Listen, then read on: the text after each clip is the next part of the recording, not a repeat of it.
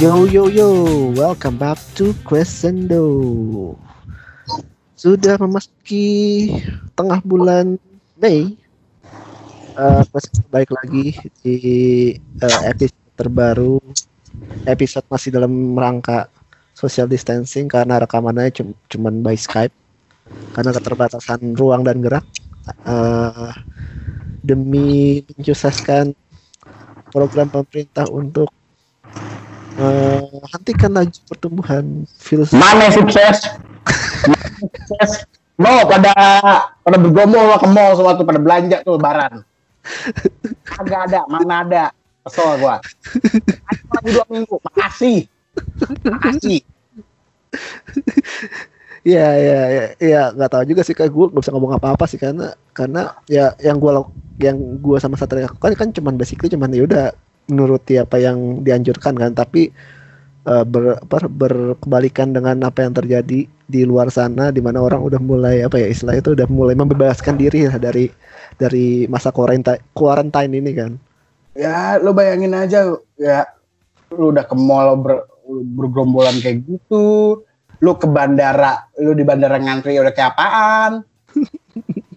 Ke pasar ya, apalagi? lo maksud gue gini loh bung pak ibaratnya apa yang kita lakuin dari bulan Maret pertengahan yang terakhir kita ketemu itu yang langsung tiba-tiba minggu depannya harus social distancing dan lain sebagainya. Sampai sekarang tuh kayak ya ngapain aja nih? Gue cuman kayak liburan nih liburan corona ini. Kayak gimana ya? Kayak, kayak it doesn't affect anything. Iya. Yeah. ya jatuhnya ini gak sih? Kayak percuma gitu. iya kayak kayak akhir gue gue udah gue udah gue udah nahan-nahan diri. Istilahnya kan gini istilahnya untuk orang-orang yang nurut lah ya tuh gue nggak hmm. mau gue nggak mau masang statement sembar kayak yang bermasalah kemarin ya. Bermasalah apa nih? Ada lantar gue ini. Uh, jadi kita ini udah istilahnya udah social distancing udah physical distancing menahan diri untuk gak keluar kecuali urgent ya. Hmm tapi de tapi dengan oh, tapi mungkin karena karena hype lebaran kali ya mungkin ya. Bisa jadi. Orang tuh nggak tahan gitu loh orang tuh nggak apalagi tahan kan, gitu. apalagi kan tuh nggak boleh iya. ini kan nggak boleh mudik kan. Jadi orang mau gak ya, boleh mudik. mau nggak mau kan cuma bisa aktivitas di dalam kota aja kan. Iya. Ya kan itu juga ada banyak yang nyelundupin diri. Naik apa? Naik ini ya naik mobil apa sih?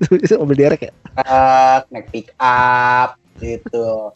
Bahkan ada bahkan ada ada rumor katanya ada yang surat apa jual beli surat apa surat keterangan negatif COVID-19 udah udah kayak lo inget gak sih kayak uh, surat keterangan dokter kalau lo mau lo mau cabut sekolah tuh?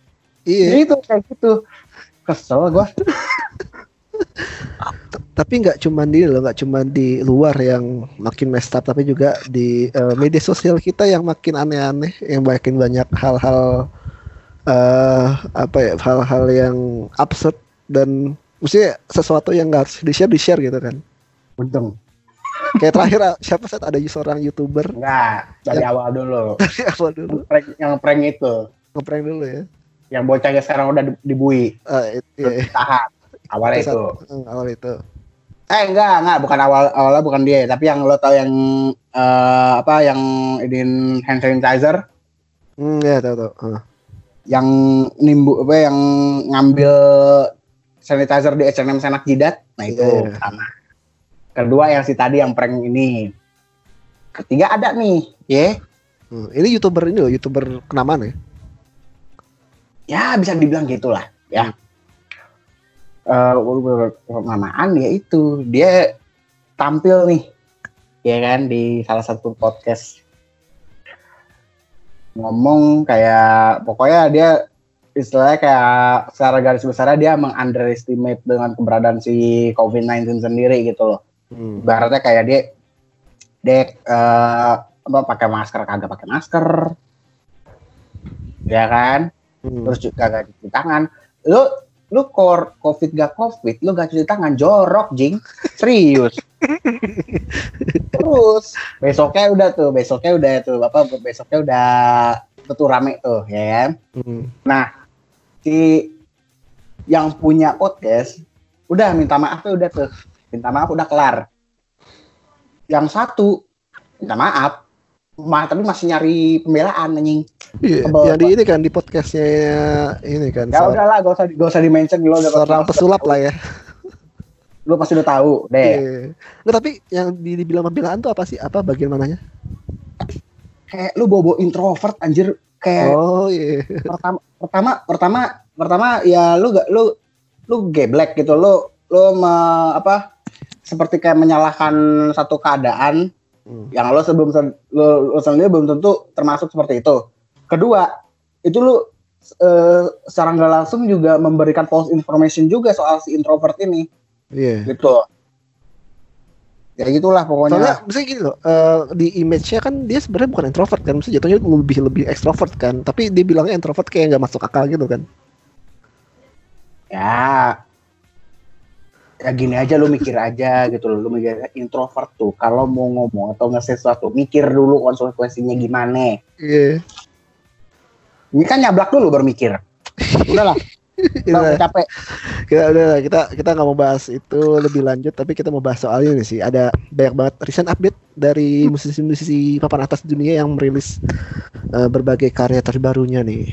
aku suka nih sama update Recent update. kita mulai dari ini kali ya, eh, dari eh, apa istilahnya tuh Queen of eh, Pop gitu ya. Zaman sekarang Queen of Pop zaman sekarang yaitu Katy Perry. Eh, di tengah eh, dia lagi hamil kan ya? Lagi hamil dari anaknya bersama Orlando Bloom, dia merilis sebuah single baru berjudul Daisies yang bakal menjadi salah satu apa ya materi yang bakal dirilis eh yang bakal menjadi materi di album barunya dia yang bakal dirilis tahun ini kalau salah. Nah, lagu Daisies ya, benar, benar, benar, benar. justru Hmm. si justru si Daisies ini merupakan single pembuka untuk buka kan? barunya Nah, lagu Daisies itu yang benar-benar eh, seger sih, maksudnya seger secara artian dia punya image baru, maksudnya kayak yang punya maksudnya kayak yang dibanding album sebelumnya ini kayak lebih Katy Perry yang lebih sopan gitu nggak sih? Kayak secara tampilan tampilan visual lebih lebih apa ya? Lebih lebih dibilang lebih lebih apa? Anggun sih menurut gue sih di di album ini di album ini. Soalnya kan dia mem- eh, tetap eh, eh, mengandalkan akustik apa kayak instrumen gitar akustik itu di bagian part awalnya sebelum akhirnya menggeber dengan eh, instrumen yang cukup pegah di bagian eh, refrainnya gitu. gue gue di situ untuk ini kan lu lihat yang performa sama yang di American Idol gak sih itu gila sih itu Belum belum sih gue lihat. Itu kapan tuh performnya? kagak itu itu itu green screennya bener-bener niat anjir itu ya kan yang stop kan kita harus stay at home kan Mhm. ya kan Hmm. Da- kan kalau konser-konser virtual kayak biasanya kan paling ya cuman apa namanya cuman kayak ya udahlah halaman rumahnya kayak apa ruang tengahnya kayak apa gitu Hmm. biasanya gitu si Katy Perry ini pas performance yang luar eh, apa menampilkan si single barunya ini anjir pak itu tuh bener-bener terkonsep pak itu kayak Konsep itu, ya? itu istilahnya kayak lu dia tuh ada di sebuah ruangan yang penuh dengan green screen. Hmm. sepertinya sih karena karena emang karena menurut gue kayak range-nya tuh luas banget. Yang kalau gue lihat dari apa sneak peek-nya ya dari potongan klipnya itu tuh bener-bener kayak anjir ini terkonsep banget pak. Lu lu belum ada gitu konser belum ada konser virtual yang bener-bener sekonseptual itu gitu loh. Hmm. Ya. coba deh nonton deh ya. Ntar gue pasti Tapi, bakalan eh, ke tengah tapi kalau misalnya lu dengar dari lagunya yang si Daisies ini, gue bisa ngebayangin secara gimana bakal konsep panggungnya pas dia matar mungkin manggung secara se- kalau saya udah udah kelar corona dia bikin kayak stay live performance gitu gue bisa kebayang soalnya ini bener-bener lagu yang enak banget buat denger dan lagu yang menggugah apa istilah itu eh kayak tri apa kayak spirit trigger gitu kayak bener-bener lu denger lagu ini jadi semangat gitu. Kayak mood lo jadi lebih lebih ceria gitu lah di la- lagu ini kalau gue denger ya. Walaupun gue bukan fansnya dia gitu. Tapi kalau misalnya nih ya kan eh, banyak nih kayak ngomper-ngomper dia sama eh, Taylor Swift lah. Maksudnya kayak dia tuh kayak sama Taylor Swift udah kayak eh, ngapain compare-compare orangnya udah damai kok. Enggak maksudnya dulu dulu sebelum sebelum akhir mereka berdamai kan kayak Iya. itu kayak di kalau di bola tuh ada kayak kayak Messi sama Ronaldo. Nah kalau di musik tuh ada kayak Katy Perry sama Taylor Swift. Menurut lo secara paket tuh lebih lengkap mana sih? kalau di compare dari Katy Perry dan Taylor Swift? Gue belum gue belum bisa uh, apa namanya mengcompare sebelum si album baru Katy Perry keluar. Karena tapi, tapi nggak kalau karena, karena karena menurut gue gini bung hmm. siklusnya hampir sama siklusnya tuh hampir sama jadi kan ibaratnya kan album paling emosional kan emosional emosional in, secara in a bad way ya hmm. Taylor Swift kan di Reputation tuh hmm. terus Lover dia agak melunak dikit ya kan yeah. uh. nah di Witness juga begitu si Katy Perry ya hmm. kan Katy Perry juga begitu sama nah kita lihat nih album barunya apakah ya kalau misalnya album barunya memang dia udah bikin kayak pendinginan atas uh, emosional apa emosional apa emosional state of mindnya itu hmm. apakah bisa lebih menggugah atau enggak? Karena menurut gue kalau lo bandingin sama Witness lu lover sama Witness itu enggak apple to apple menurut gue. Oh iya, iya benar benar ya sih gue bisa ngerasain. Tapi kalau misalnya kalau gue ya gue jujur dari dulu uh, benchmark gue soal Taylor dan Katy Perry itu lebih ke ini sih. Kalau iya kalau kalau soal songwriting songwriting kreatifnya emang yaudah mereka mereka bisa dikompet. Cuman kalau soal vokal, uh, eh, gue bisa ngasih ada ada sedikit perbe walaupun dikit ya perbedaan yang cukup signifikan soal vokal gitu kayak dari dulu gue selalu mengagumi vokalnya si Katy Perry yang punya suara itu yang bagus banget sedangkan Taylor itu kan yang dia baru punya suara bagus tuh lepas dari dari Red tuh dia udah mulai bagus suaranya sedangkan dari album kayak Fearless, Speak Now itu dia masih punya vokal vokalnya itu yang nggak terlalu bagus dan jauh lebih lebih bagus uh, si Katy Perry gitu kan. Cuman makin ke sini tuh si Taylor tuh kayak mengupgrade dirinya gitu, mengupgrade kualitas vokalnya. Akhirnya sekarang bisa, mungkin bisa disetarakan sama si si Katy Perry ya soal soal vokal range-nya itu. Ya. Ya setiap orang selalu ada upgrade lah ya ke depannya. Hmm. Terus adalah apalagi set uh, rilisan barunya? Rilisan baru lagi ada Martin Garrix. Garrix ya. Mm -mm. Dengan apa? Dengan lagunya judulnya Higher Ground. Hmm. Bareng? Berkolaborasi dengan salah satu pengi, apa, pengisi vokal EDM paling termasyur sesuai dia yaitu John Martin. Oh, ya. John Martin ya. Iya, yang ya, yang uh. yang isi Save the World, terus Don't You Worry Child oh, iya, ya kan? iya, oh, iya. Eh, ini apa yang bisa lu rasakan dari lagu ini? Ini kalau nggak salah awalnya lebih ini chill ya? Lebih kayak slow gitu ya? Iya. Tapi tetap Ma Martin is being Martin. Iya sih. Ini. Tetap iya. dengan ya itu dia kalau gue nggak tahu ya di tangan dia tuh progressive house tuh jadi gak lekang nih makan waktu tuh malah hmm. Iya benar. Makanya benar. makanya gue pernah gue pernah nulis di satu medium ini ya medium forum lah istilahnya. Uh. Tuh gue bilang Martin Garrix itu adalah salah satu uh, salah satu musisi EDM yang dari segi kualitas dari dan dari segi apa apa musiknya itu masih konsisten sampai sekarang. Hmm. Oke okay lah, mungkin kayak dia dia tetap apa namanya dia, eh, dia tetap ya tetap ngikutin arus lah ya kan yeah. ngikutin arus ya dia dia ngikutin ya future base lah atau apalah itu tapi ketika dia dia uh, nguarin progressive house tetap gak mengecewakan menurut gue hmm. cuma yang gue lihat dari drive apa sih Martin Garrix ini emang emang tadi lo bener mesti kayak dia dia selalu konsisten dengan progressive house-nya walaupun dia sempat kayak merilis kayak lagu-lagu uh, kayak ini dia lagu yang bareng sama Michael Moore sama Patrick Elstam tuh yang judulnya apa sih Summer Days ya hmm. itu kan dia emang agak sedikit apa istilahnya itu ngerem lah so progresifnya bener-bener di situ dia lebih kayak ngepop banget gitu nggak memikirkan ah. soal instrumen EDM-nya lebih ke ya musik-musik buat dance dance santai gitulah cuman hmm. uh, pas di gue denger di lagu barunya yang berjudul Higher Ground sama si John Martin ini ya tetap misalnya kayak yang oh ini Martin Garrix dengan Martin Garrix ya gitu. Misalnya kayak nggak bisa dilepaskan gitu lah. Terus juga ada selain Martin Garrix juga ada ini uh, eh, DJ gak sih? Di Kaigo tuh juga DJ gak sih? DJ DJ dong. DJ jadi si Kaigo itu uh, merilis uh, single kolaborasi bersama One Republic berjudul uh, Lose Somebody. Ini merupakan kolaborasi kedua Kaigo dengan One Republic. Ya, sering banget ya kolaborasi sama ini. Nah, kolaborasi kedua ini. Kan kedua. kan pertama yang Stranger Things sama yang oh, Stranger iya. Things yang album kedua. Hmm. Tapi ini enak banget loh. Ini kalau lu denger ini uh, beat-beatnya instrumen musik itu kayak model-model apa ya All City di album, album terakhir gak sih kayak gue ngerasain kayak vibe gitu coba lu, lu dengerin part-part tengahnya gitu kayak yang pas apalagi pas pas si pas Ryan Tedder nyanyi gitu kayak lu gue ngerasain bisa ada kehadiran apa ya, uh, efek-efeknya OCT di album-album terakhir gitu kayak di kayak di uh, apa namanya Midsummer Station terus Mobile di, Orchestra. Nah itu gitu kayak bener-bener gitu sih? Kayak gue rasa gitu ya. Nggak tahu kenapa.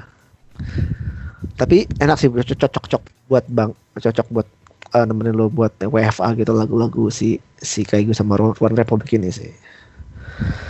Terus juga ada Lenny, Lenny dengan single baru ya Good Guys. Good Guys. Nah Good Guys ini misalnya kayak, hmm, gue gak terlalu merhatiin Lenny sih ya. Misalnya, uh, ya dia gede, dia gede, gede, gede di komunitasnya kan. Cuman hmm. tau deh progres yang lu rasakan makin ke sini kalau lu compare sama apa 1975 ya, gimana sih kalau ini itu? Sayangnya gue gak dengerin Lenny.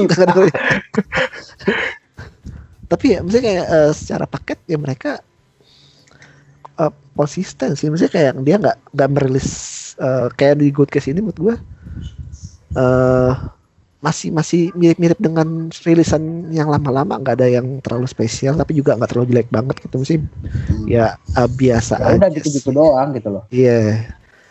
cuman mungkin uh, mungkin ntar ke depannya bakal ada satu single atau satu mungkin satu lagu yang bisa menyalip kemampuan dari Malibu Nights atau ALS SB itu mungkin yang bisa I love you so bad. Ah ya bisa mengangkat namanya lagi lah di Belantika musik internasional. Terus juga ada 1975 yang merilis uh, single terbaru jelang perilisan albumnya pada 22 Mei nanti mereka merilis single berjudul Guys.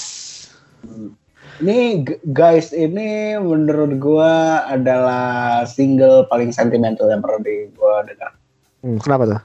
Karena karena karena lagu ini menceritakan tentang ya itu perjalanan mereka gitu loh. Oh. Persahabatan, pertemanan mereka dan lain-lain. Karena kan ibaratnya kalau kalau gue bisa compare ya kayak history One Direction karena kan rumor-rumornya kan mereka habis album ini bakal vakum kan, bakal vakum nggak tahu deh sampai kapan. Hmm, yeah. Itu.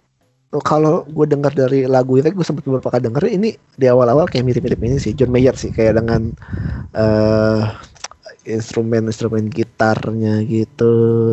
Misalnya kayak mirip, kayak bukan mirip kayak ambience ambience John Mayer tuh bisa dengerin sesuai dengan apa ya? Sesuai sempat bahas kita juga sempat bahas kan kalau di album terbaru yang nanti yang berjudul uh, apa namanya itu judul apa sih judulnya? No, Notes on the Conditional Form ya itu bakal banyak banget ambience ambience baru yang nggak pernah dilakukan oleh Dinante Test sebelumnya. Misalnya kayak ada beberapa genre musik yang mungkin out of the box. Kayak tadi tuh si The Guys terus ada juga kemarin tuh gue dengerin lagu yang yang yang emo emo itu judul apa? Yang mana? Yang yang rada-rada ngerok gitu. Oh people. People itu juga salah satu yang yang sangat segar lah sih sangat uh, breakthrough banget buat dirilis sama uh, The 1975 sih. By the way, si guys ini merupakan track penutup dari album ini. Oh gitu. Mm. Jadi kayak dia langsung rilis lagu penutup ya lah. Ya begitu Cocok banget sih, cocok dengan dengan dengan instrumen yang dihadirkan cocok banget sih buat menutup lagu sih. Kayak jatuhnya tuh kayak uh, lagu biografi gitu lah itu ya. Biografi iya. dari 75 gitu ya kayak perjalanan apa uh, ya benar ini kayak it, uh, it's the end of the an era gitu loh hmm. menandakan ya udah ini musik terutama musik forecast ya yeah. era musik forecast ini udah selesai pokoknya gue udah tutup dengan lagu ini hmm. tapi nggak tahu kalau misalnya pas habis keluar single ini apakah eh keluar albumnya apakah ada single lagi gue nggak tahu tapi kita lihat aja dah nah kayak yang eh, nggak uh, tahu sih kalau misalnya emang dia benar-benar jadi vakum nih nggak tau gue gue nggak bisa nggak bisa ngebayangin gimana sedihnya fansnya sih. Apalagi kan uh, dengan hadir album baru nanti fansnya kayak berasa dimanjakan dengan materi-materi yang lebih segar lah dari, dari si hmm. nanti sensitif musik yang ketika tiba-tiba mereka ditinggalkan tuh gimana rasanya ya? Kayak susah move on biasanya dalam untuk khususnya dalam beberapa waktu ke depan ya. Iya tapi kalau misalnya lu bilang fansnya The 1975 bisa lu compare sama fansnya lainnya gak sih? Secara secara apa? Me, apa kayak manianya gitu. Apa mereka lebih jatuhnya lebih kalem atau lebih gimana? Hmm gak tahu sih. Kayak lebih lebih low key aja sih The 1975 itu. Karena banyak banget loh di luar sana tuh kayak uh, fans-fans yang benar-benar super gila yang mereka tuh kayak uh, they will do anything what it takes to buat dekat sama uh, idolanya sampai benar-benar membahayakan mungkin diri sendiri atau juga mungkin orang lain gitu kan. Nah ini yang bakal menjadi bahkan kita selanjutnya. Bahkan idolanya hmm. sendiri. Bahkan idola sendiri uh, ada beberapa idola yang benar-benar harus merasakan kegilaan dari hmm. uh, anar bukan anarkis itu si obsesi dari fansnya ini. Ya. Pokoknya kita bakal bahas selanjutnya di segmen 2. Oke. Okay.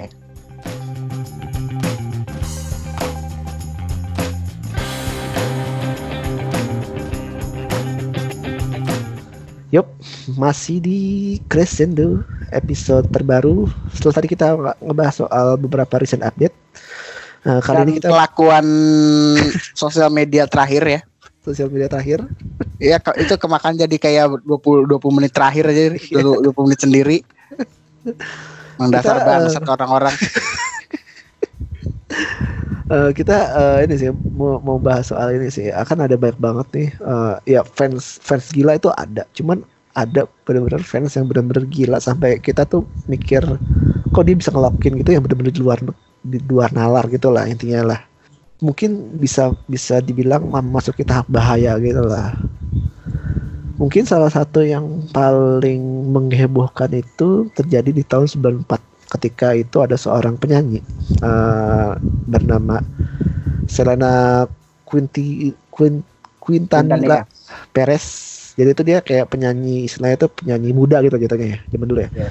Penyanyi muda yang benar-benar uh, punya uh, fame yang luar biasa dan dia juga salah satu member dari sebuah uh, grup gitu bernama Selena Y Los Dinos uh, itu harus ini sih uh, meregang nyawa gitu ya. Ah. Setelah nggak tahu gue gue kurang kurang detail sih. Kalau lu bisa ngejelasin sih si si kasus dari si Selena ini pas di 94 ini. Mereka kan kalau dulu kan dia 95 dia, 95 bukan 95 ya. Tapi kan dulu kan dia tuh kayak inilah kayak bisa dibilang tuh kayak pop star bintang gitu lah ya. Iya. Yang naik daun gitu. Enggak, itu itu emang lagi di puncak-puncak karir ya sebenarnya itu. Mm -hmm saat insiden itu terjadi gitu loh. Yeah. Jadi Selina ini uh, kalau nggak salah ditembak, kalau nggak salah ditembak kalau nggak salah. Hmm. Ditembak sama ketua Corwil fan clubnya sendiri. Pelakunya adalah Yolanda Saldivar. Hmm. Yaitu si istilahnya si ketua yang gue bilang tadi ketua Corwil fan clubnya itu kalau nggak salah. Ya kan? Itu itu memang dia memang seobsesif itu sampai dia menawarkan diri menjadi ya menjadi ya yang ngatur-ngatur fans saya itu maksudnya kayak representatif, representatif langsung lah istilah ya. Ini ceritanya dia kayak ke gap gitu, ke gap. Siapa ya si Corwell ya? Iya si Corwell ini uh, ke gap sama mungkin sama Selina sendiri apa manajemennya gitu karena dia uh, ada laporan re, apa rekaman-rekaman finansial yang agak-agak ini nih kecurigaan. Iya. Ya allegedly kayak allegedly istilahnya kalau istilah sekarang menilep ya, nilep duit, nilep fans lah jatuhnya. Hmm. Buat keuntungan dia sendiri. Ya udah di, dikonfront kalau nggak salah ya, dia dikonfront lah istilahnya masih Selina ya sendiri. Udah tuh dar jedar tuh. Hmm. Di ditembak dia dengan uh, senjata Taurus model 85 kaliber 38. Hmm. Itu dia dia sempat lari tuh si Selina itu si Selina sempat lari. Uh, saya udah udah pendarahan tuh, ya kan? Udah terus itu itu dia dia dia terluka dia keluar apa terluka parah dia keluar dia teriak kayak gini kayak tolong tolong saya ketembak gitu loh hmm. Dia dia sambil dia sambil uh, megang dadanya tuh hmm. itu sih itu pas itu posisinya si Yolanda Saldiva tuh masih ngejar dia hmm. jadi istilahnya udah tuh dia akhirnya di akhirnya di akhirnya dia jam 11.49 dia kolaps akhirnya tuh Abis itu ya udahlah dia dibawa ke rumah sakit, rumah sakit ya dinyatakan uh, meninggal di pada jam 1 lewat 05 jam 1 lewat 5 siang. Wah, Central hmm. Time ya kayaknya. Hmm. Uh, karena ya itu kehilangan banyak darah dan serangan ya serangan jantung dalam waktu bersamaan itu di tang di tanggal 30 Maret 1995 dan dia juga biopiknya juga diperankan sama Jennifer Lopez Oh. Biopiknya itu. Dan si Yolanda Sadivaria ini dituntut penjara seumur hidup. Gak tahu di sekarang masih gimana. Maksudnya gak tau deh kalau zaman kalau zaman sekarang ya kalau soal ini kan si Saldivar ini kan kayak ketua fanbase gitulah. Apakah dulu uh, fan ketua fanbase itu bisa sedekat sama idolanya seperti yang terjadi sama Saldivar sama Serena? Apakah apa gimana sih? Kalau soalnya kan kayak zaman sekarang tuh kayak misalnya gue nih gue megang fanbase itu gue nggak gue bukan pasti bisa dapat akses langsung ke si idolanya gitu ya. pasti kan ada banyak banget proses yang harus dilewati kan. Kalau ini kan jatuhnya udah kayak asisten sama sama bosnya gitu kan. Di mana si Saldivar itu kan kayak jatuhnya tuh yang mengelola mengelola keuangan fanbase gitu yang langsung dilaporkan ke si idola gitu kan. Misalnya kayak sampai segitunya bisa sampai akhirnya terjadi cekcok gitu.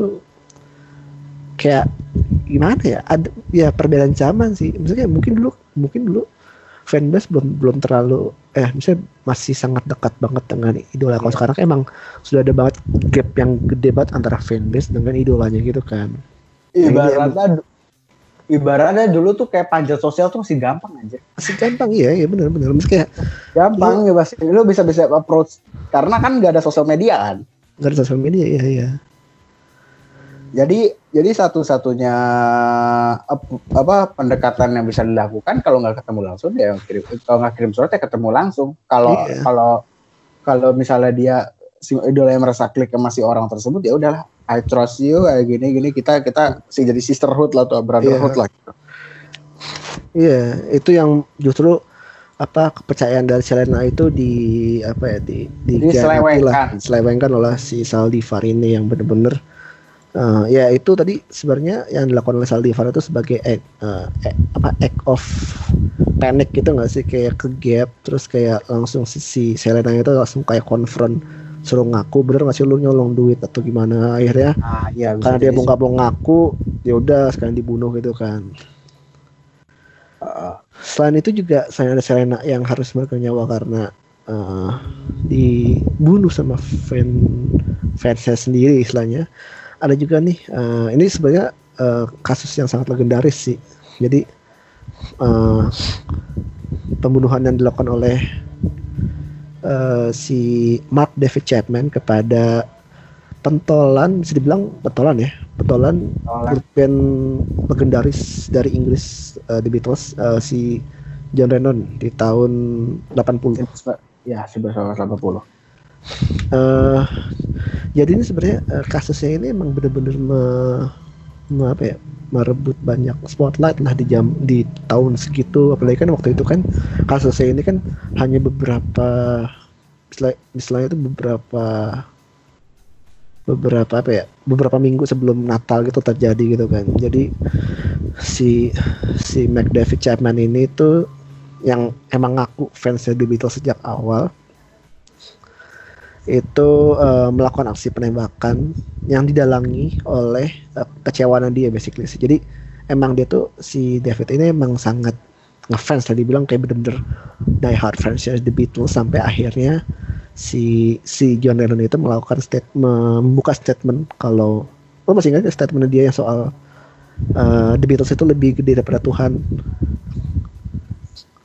itu ya. itu sebenarnya uh, statementnya itu udah udah lama banget sih maksudnya udah lama cuman tahu sih mungkin karena uh, eh, hatinya berkecak hatinya si Mark David Chapman yang kebetulan dia se- sebenarnya seorang ini security guard gitu kan di Hawaii Apa? itu eh, dia seorang ini kayak satpam gitu satpam Oh, satpam. Iya. Saat security guard ya satpam dong. iya maksudnya Bahasa yang kerennya. yang benar-benar eh, sangat terobsesi cuman pas kedenger si si Jonathan bilang gitu eh mungkin dia sangat kecewa. Akhirnya dia melakukan merencanakan sebuah pembunuhan. Eh, di kalau apa pembunuhan tuh di New York deh di dekat rumahnya. Eh dekat rumahnya si Jonathan gitu. Jadi jadi waktu itu si David itu emang udah mengintai sih udah. Sebenarnya kan kalau si Jonathan itu kan bener-bener sangat ramah namanya kayak yang gue sempat lihat uh, video apa kayak istilah itu kayak dokumenter pembunuhan gitu. Jadi eh, itu kan terjadi malam hari gitu. Jonathan habis dari pulang ini eh, habis dari pulang interview di majalah Rolling Stone. Jadi kayak habis ada sesi photoshoot gitu sama majalah Rolling Stone pulang malam. Terus eh, sampai di depan rumahnya gitu atau rumah rumah apa hotel gitu dia Apartemen kali. apartemen ya apartemen ya sih Apartemennya, apartemen sih kalau gue baca. ya dia eh, dia bertemu dengan eh, ini si si si siapa? Si David ini kan. Si David Chapman ini. Si David Chapman ini eh, seperti biasa dia dia tuh kayak berlaku sebagai seorang fans yang pengen minta tanda tangannya si eh, si John Lennon gitu. Terus kayak sempat kayak bertukar interaksi gitu bersama John Lennon Ngobrol lah, ngobrol. ngobrol sampai akhirnya pas apa ya eh kayak pas John Lennon mau masuk ke apartemennya itu dari belakang si Chapman itu langsung menembakkan eh, lima peluru dari eh, sebuah pistol eh, revolver 38 spesial itu langsung menembus kayak bagian belakang si John Lennon gitu kayak lima kali ditembak gitulah intinya lah itu langsung Lennon tersungkur. Si si Chapman-nya nggak salah. Nggak salah sempat kayak ini sempat kayak sempat berkeliaran gitu di sekitar situ sampai ada orang-orang kayak mulai nolongin gitu sampai si Lennon tuh kayak diangkut ke taksi menuju rumah sakit sebelum akhirnya dinyatakan meninggal itu pada jam jadi kejadian itu kejadiannya itu jam berapa ya? Kalau sekitar jam 9 jam 10-an gitu 10.50 gitu dia meninggal di jam 11 eh, jam ya jam 11-an malam gitu. Jam 11-an malam gitu meninggal dengan luka tembak di belakang gitu. Itu langsung pas jadi pas pas eh, si Jonathan men- apa kabar Jonathan meninggal eh itu kan lagi ada inilah istilahnya tuh Mon Monday Night Football gitu. Jadi ada pertandingan baseball eh bukan baseball kayak pertandingan rugby gitu. Langsung dipotong buat highlight eh, sama media sama TV gitu kalau buat memberitakan kalau Jonathan itu eh, baru saja ditembak mati oleh seorang seorang itu di depan di depan apartemennya itu menjadi sebuah sebuah kesedihan yang luar biasa lah maksudnya apalagi kan waktu itu kan si The Beatles itu emang eh, sedang apa ya sebenarnya lagi vakum gak sih si, si John Lennon itu di The Beatles kayak maksudnya udah dia udah Karena Udah selesai. bubar ya. The Beatles tuh bubar 7 tahun tuh 1970. oh jadi berarti udah udah sendiri sendiri kan maksudnya kan Ya udah sendiri sendiri. di sini kayak udah dia udah lagi menikmati hidupnya lagi menikmati diri sebagai seorang soloist gitu tiba-tiba mendapatkan sebuah Dar. tragedi ini justru ya udah membuat terus apa kayak hancur lah eh, hati penggemar fan The Beatles. Bahkan mungkin sampai sekarang maksudnya kayak masih banyak banget fans-fans The Beatles yang nggak menerima terjadinya ini. Bahkan ada yang bilang kalau ini adalah konspirasi teori bla bla bla gitu lah terus eh, si si David Chapman ini itu langsung ditangkap dan langsung dihukum. Nah menariknya hukuman itu nggak seperti se- sadisnya si pembunuhnya si Selena tadi. Dia cuma mendapatkan 20 tahun penjara kalau nggak salah 20, 20 tahun penjara. Cuman dia mendapatkan parole gitu di tahun 2000 dan nggak mendapat kayak maksudnya dia berusaha untuk mendapatkan parole di tahun 2000 cuman di ini ditolak selama tiga selama 10 kali dan dan dia tetap masih berada di ini sih di penjara di New York gitu sampai sekarang ya. Sampai si si. Sekarang. oh iya. Berarti diperberat dong. Jadi jadi ya jatuhnya kan soalnya kan di- di- ditolak mulu jadi sebenarnya hukumannya itu 20 tahun penjara sampai seumur hidup Jadi cuman di tahun 2000 dia punya kesempatan buat naik banding gitu kayak buat istilah itu uh, asimilasi lah itu ya. Cuman asimilasi ya. asimilasinya itu ditolak selama 10 kali. Jadi kayak udah percuma gitu lah soalnya ya soalnya udah parah banget sih. Tapi meski uh, dengan dengan kedua kejadian itu kemungkinan kalau uh, fans pun bisa bisa berlaku seanarkis itu ya kepada idolanya gitu kan. itu. Iya. Cuman ya ada nih beberapa beberapa fans yang yang yang gila cuman nggak segila mereka segila yang tadi itu segila yang benar membahayakan yang benar-benar melakukan melakukan semua hal untuk untuk bisa mendapatkan perhatian idolanya salah satunya dilakukan oleh si si ini Tobias Treble jadi Tobias Treble itu uh, adalah seorang apa yang bisa bilang tuh fan fansnya Justin Justin Bieber. Jadi si namanya itu sebenarnya ini sih namanya itu Tobias Toby Sheldon. Dia itu seorang uh, penulis apa kayak musisi dan penulis dari Jerman yang yang terkenal lewat ini uh, sebuah reality show di mana dia tuh dikasih duit buat melakukan operasi plastik. Terus karena dia terobsesi dengan Justin Bieber, dia tuh ya udah mempermak mukanya menjadi seorang Justin Bieber gitu. Yang benar-benar muka dari dari rambutnya yang dari rambut yang poni lempar gitu, terus dari yang yang dengan dengan baju yang mirip. Itu kayak bener-bener kayak dipermak itu mirip Bieber gitulah. Emang sepilas emang mirip sih. Cuman sayangnya uh, apa ya ke ke kepamoran dia tuh nggak bertahan lama gitu. Karena si Sheldon itu si Toby ini ditemukan meninggal dunia. Uh, gara-gara ini apa uh, overdosis di tahun 2015 Cuman dari effort yang dilakukan tel si Toby Sheldon ini tuh emang Toby Strable ini cukup ini ya cukup sangat sangat uh, ekstrim sih misalnya effort, dengan ya? iya effort dan ekstrim dengan dia dia dia berani me, apa yang melakukan operasi wajah uh, dengan budget 100 ribu uh, eh, US dollar itu oh. demi buat mirip si Bieber gitu kayak wah gila sih Sebenarnya kayak gini, ini, ini ini sama kayak yang itu ya, Bung. Apa namanya?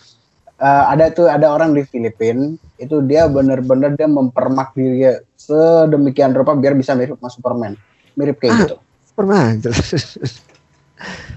Tapi misalnya itu effort yang benar-benar um, sangat diapresiasi karena nggak cuman menghabiskan uang tapi juga merelakan uh, originalitas dia sebagai seorang manusia gitu. Misalnya kayak yang seharusnya di muka gini tapi dirubah jadi muka orang lain itu kayak kocak sih. Ya ya kita kan nggak kita kan nggak bisa menakar atau menebak tabiat orang kan? Hmm, benar benar benar. Iya iya.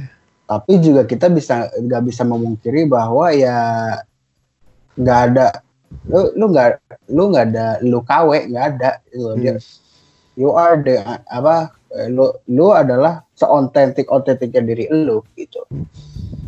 Tapi dengan keputusan yang diambil menurut gue ya udah konsekuensi bukan bukan konsekuensi maksudnya kayak ya udahlah itu udah pilihannya dia ya mau gimana sebenarnya.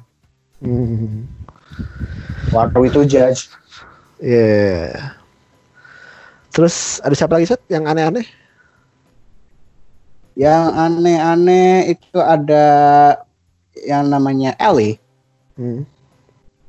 Menikahi cardboardnya Harry Styles. nah ini baru nih, ini ini, ini kocak nih sebenarnya sih. Kocak sih ini.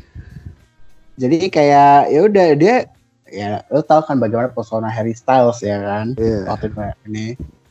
Uh, mm, jadi dia kayak membuat apa ya kayak membuat sebuah skenario seperti ya kayak uh, dia di sosial media itu posting beberapa foto yang uh, seakan-akan kayak apa sih proses lamaran dan proses pernikahan, holy matrimony dan lain-lain gitu loh. Hmm. Jadi si cardboardnya itu ada apa eh ada tulisan kayak Ellie will you marry me dan lain-lain gitu loh. Hmm. Terus eh ya udah istilahnya ya eh, pemberkatan segala, segala macam dihadiri oleh keluarga ter- keluarga terdekat dan lain sebagainya macam. Ya istilahnya ya kalau kalau kalau gua nggak bisa dapetin orangnya secara langsung ya udahlah cardboardnya aja lah minimal. Tapi gue pernah loh, pernah ini loh, pernah uh, mengalami kejadian yang sama. Jadi waktu itu gue sempat bikin apa sih? Oh lu pernah? Bukan, maksudnya gue Oh lu pernah? pernah. Enggak? Bukan pernah. Eh, pernah ini kayak jadi ada se- seorang fans yang tiba-tiba oh, itu pernah denger Pak? Itu ya kan? Pernah Enggak, denger, jadi gue pernah bikin acara nih acara namanya kayak komunitas gitu fanbase gitu.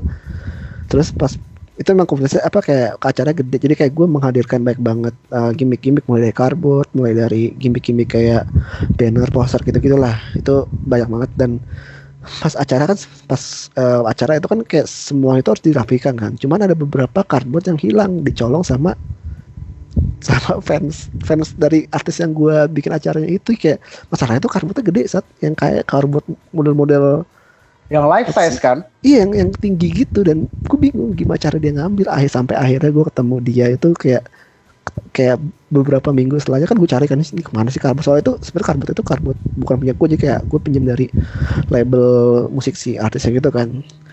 Pas di investigasi ada satu anak itu ngaku kalau dia tuh yang ngambil cardboard di acara itu Terus kayak gue suruh balikin gitu kan. Dia sih ngakunya eh apa akunya tuh emang buat koleksi lah tapi nggak mungkin lah koleksi. Tapi segede gambar gitu dan bawanya gimana gitu kan itu itu kocak kayak yang dengan cardboard aja dia bisa berimajinasi kalau bisa lebih dekat dengan artisnya gitu apalagi ketemu langsung kan Lo tau gak kenapa, Bu? Kenapa, Bu? Kenapa? Karena life size-nya itu. sih Karena karena karena size-nya ya life size gitu loh. Sesuai dengan sesuai dengan postur tubuh artis aslinya. Jadi seakan-akan walaupun itu cuma sebuah cardboard Eh, ya itu kayak ya itu itu kayak kayak, kayak di imajinasinya dia ya ini orang ya ini menggambarkan si idola gue beneran gitu iya sih. Terima kasih life size cardboard karena sudah mengembangkan imajinasi para orang-orang. Imajinasi yang sangat liar lah ya.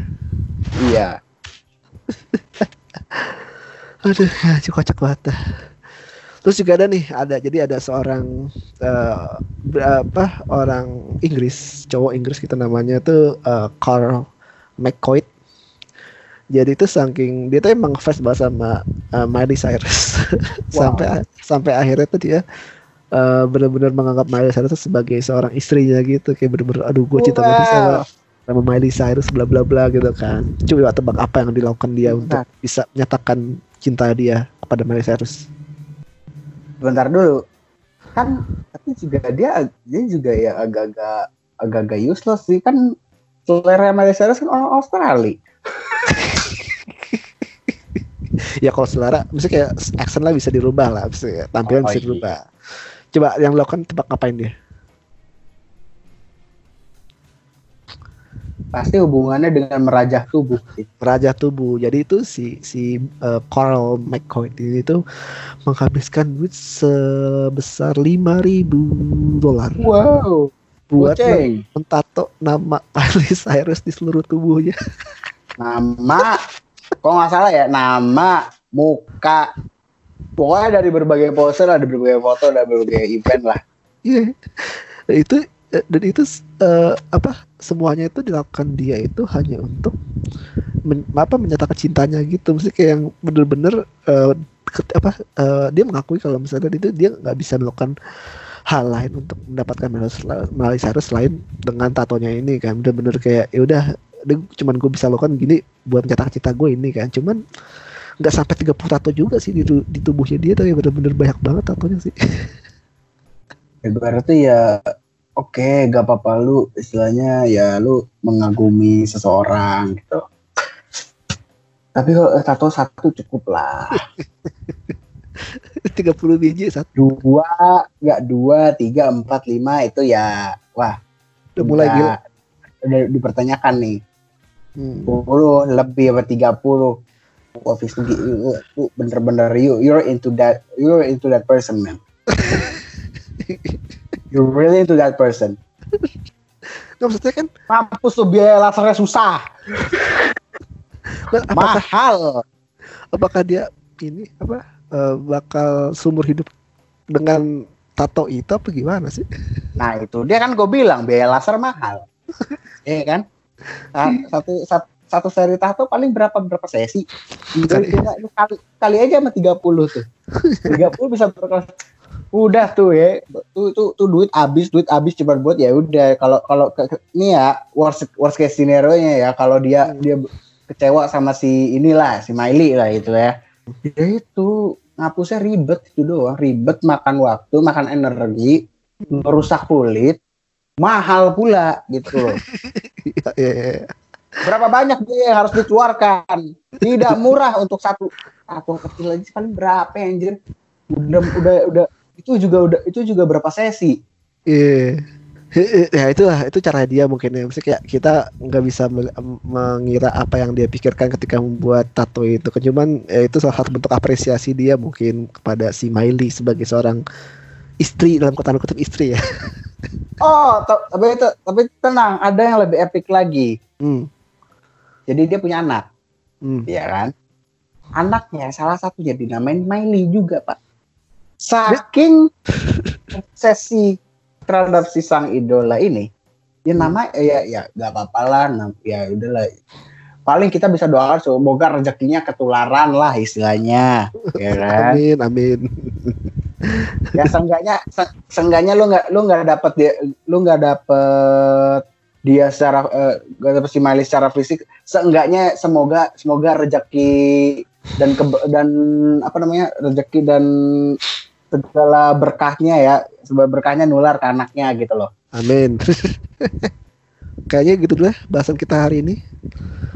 Semoga menambah eh, informasi atau insight baru tentang dunia musik eh, internasional maupun dalam negeri. Terima kasih Satria telah bergabung lagi. Tadi gue belum kenalin lo tadi di awal-awal. ya udahlah udah udah tahu kan pasti muncul Iya. Bagaimana?